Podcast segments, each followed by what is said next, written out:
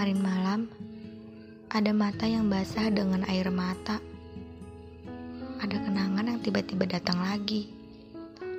Ada ingatan tentang ucapan sekedar selamat tidur setiap malam. Ada rindu yang gak bisa diungkapin. Tapi kalau dipendam, itu akan jadi rasa sakit yang luar biasa. Ada banyak pertanyaan yang sulit diucap. Sekedar tanya, dia apa kabar di sana? Adakah seseorang yang sedang dia cintai?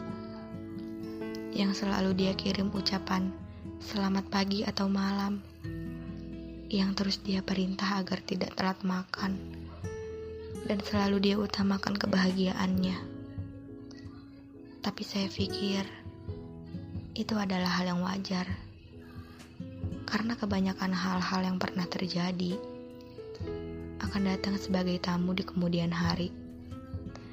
Bahkan perihal ingatan yang melintas di kepala itu juga suatu hal yang wajar.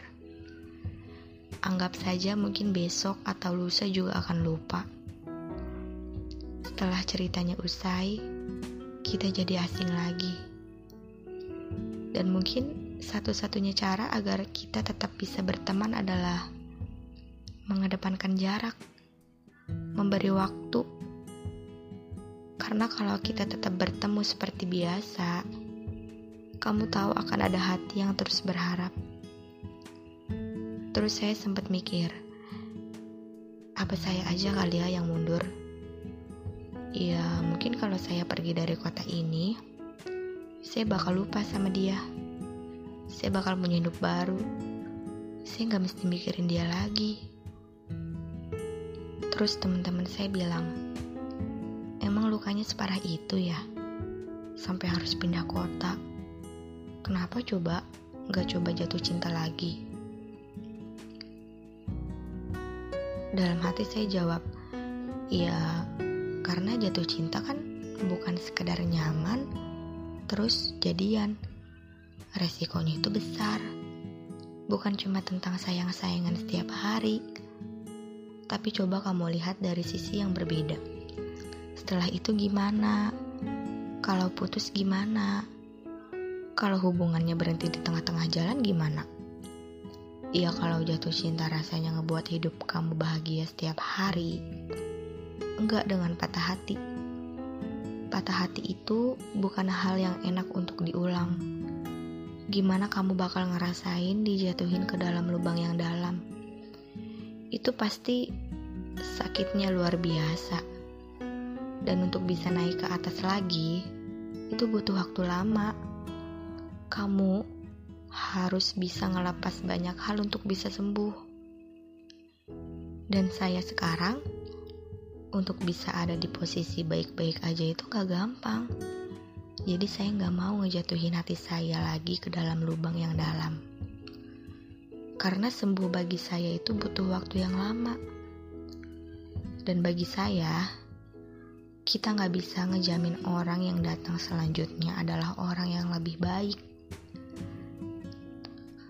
Terus, setelah saya coba beberapa kali buat pergi dari kota ini, ternyata enggak. Dia nggak hilang. Dia masih ada di pikiran. Kenangannya tersimpan di ingatan.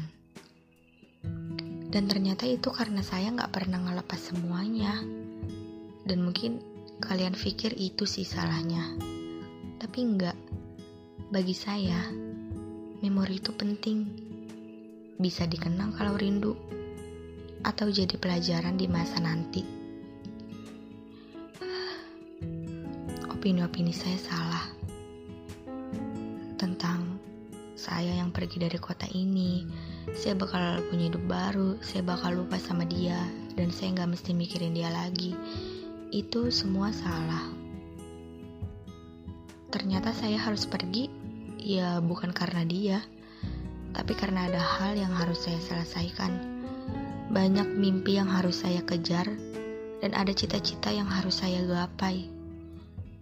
Dan itu bukan di sini tempatnya, bukan di kota ini.